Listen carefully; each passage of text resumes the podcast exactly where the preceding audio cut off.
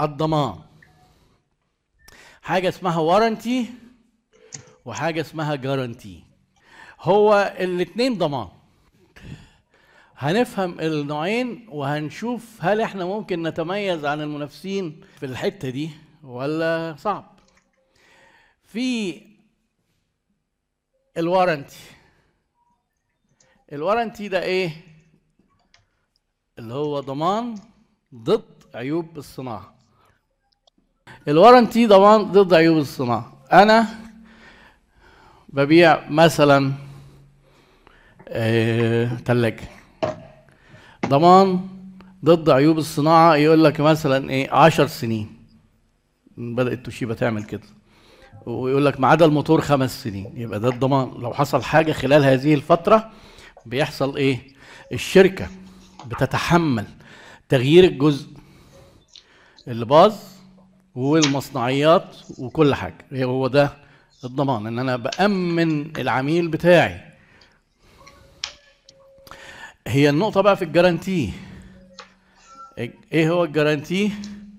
بيسموه ضمان استرداد القيمة، ماني باك، ماني باك جارانتي.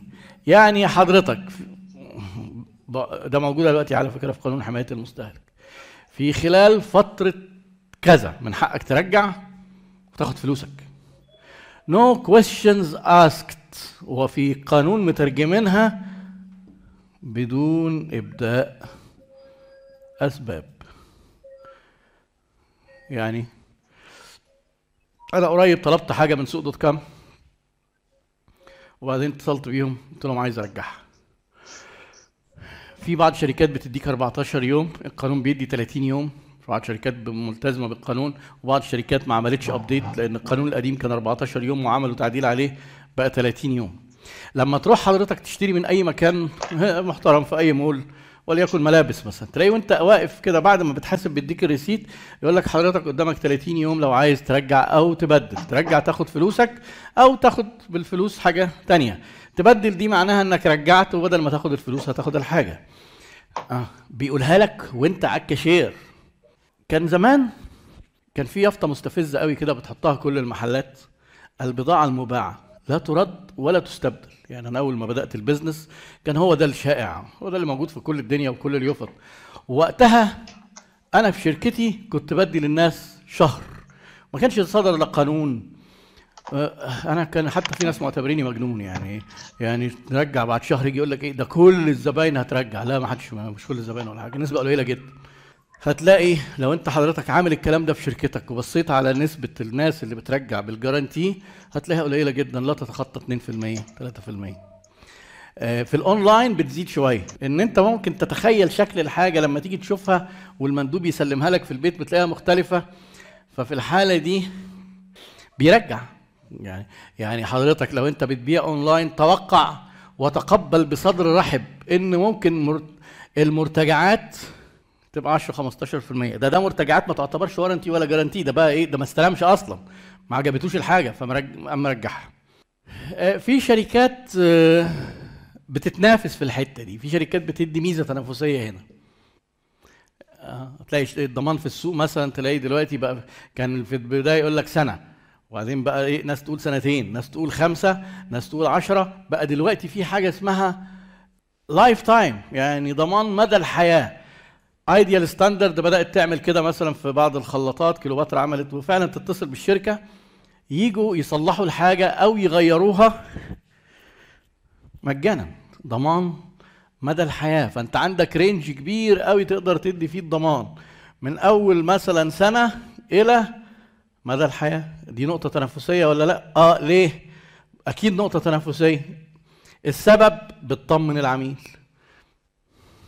طيب الجارانتي، الثقافة عندنا في منطقتنا العربية بالذات مصر وبعض دول تانية زي العراق والحاجات دي، إن فتح الباب للاسترداد القيمة والمرتجعات بيزود المرتجعات، واحنا ما صدقنا نبيع ونكسب هنرجع نخسر الفلوس تاني.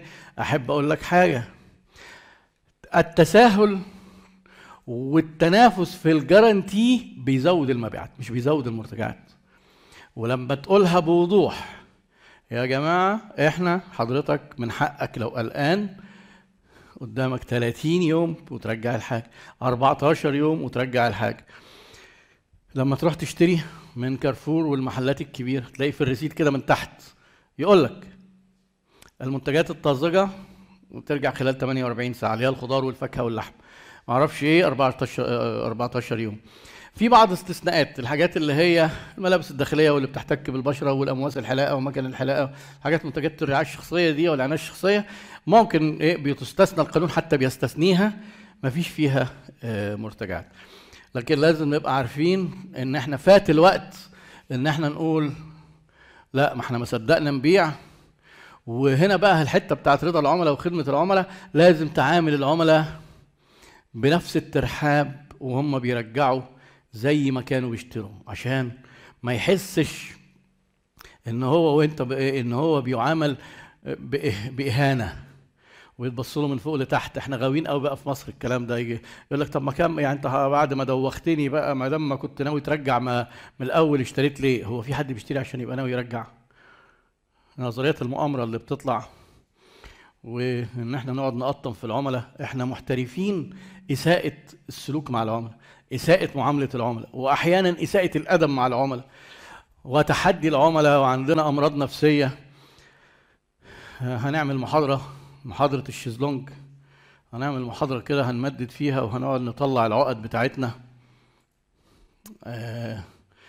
والعملاء احنا ليه بنعاملهم كده، وليه ليه معتبرينهم أعداء، وليه دايما بنبص لهم على إن هم ده هياكلونا هيخسرونا؟ ده لا، ده هم بدونهم انت ما تسويش اي شيء، لا انت ولا شركتك. كلمه استاذ سامح بيقول طيب هل من الصح اسال العميل اسا بالمرتجع؟ لا، رجع له الاول وبعدين اساله. قول له حاضر من عينيا. طيب بعد ما تبدا تمشي في الاجراءات وهترجع له وتطلع له كاشير، ممكن حضرتك بس تعرفنا هل في مشكله بس عشان نتجنبها؟ لكن لو سالته ليه يبقى انت معنا كده ايه؟ يعني انا كان في شركه رحت ادي لهم تدريب، الشركه شركه كبيره قوي للادوات الصحيه. لما بيجي حد يرجع حاجه اول حاجه بيقوموا سالينه ليه. ليه دي بقى على طول فتحت باب للجدل وسوء التفاهم. العميل بيتخيل ان في اجابات نموذجيه هيوافقوا عليها وفي اجابات مش هيوافقوا عليها، مع ان هم على فكره بيسالوا ليه وهم هيوافقوا. وبع... بس الليه دي بقى بتعمل مشاكل. يجي يقول لك ايه مثلا، هو الراجل ما يعرفش ايه الاجابه النموذجيه، يقول له اصل الصنايعي وهو بيركب السيراميك قال له البلاط، قال لك البلاط فرز تاني. يا عم لا والله ما هو فرز تاني. طب مين الصنايعي؟ طب اديني تليفونه، طب اكلمه. اتخانقنا، حصل مشكله. هو ما يعرفش الاجابه. فانت حضرتك ما تبداش تسال السؤال. حتى انا قلت لهم ما دام هترجع ابدا رجع، قول له حاضر من عينيا، اتفضل استريح، هادي الايصال، الحاجه هتجيبها لنا كذا. ف... طيب ممكن نعرف السبب؟ وقتها يقول لك بصراحه. لكن لما تيجي انت تقول لي ايه بسال ليه، ما كانت المشكله ايه؟ بيقول لك بنسال الناس ليه بس بيكذبوا. ما هو صح، ما انت اللي بتخليهم يكذبوا، لان هو مش عارف انت عايز اجابه ايه وهو عايز يرجع.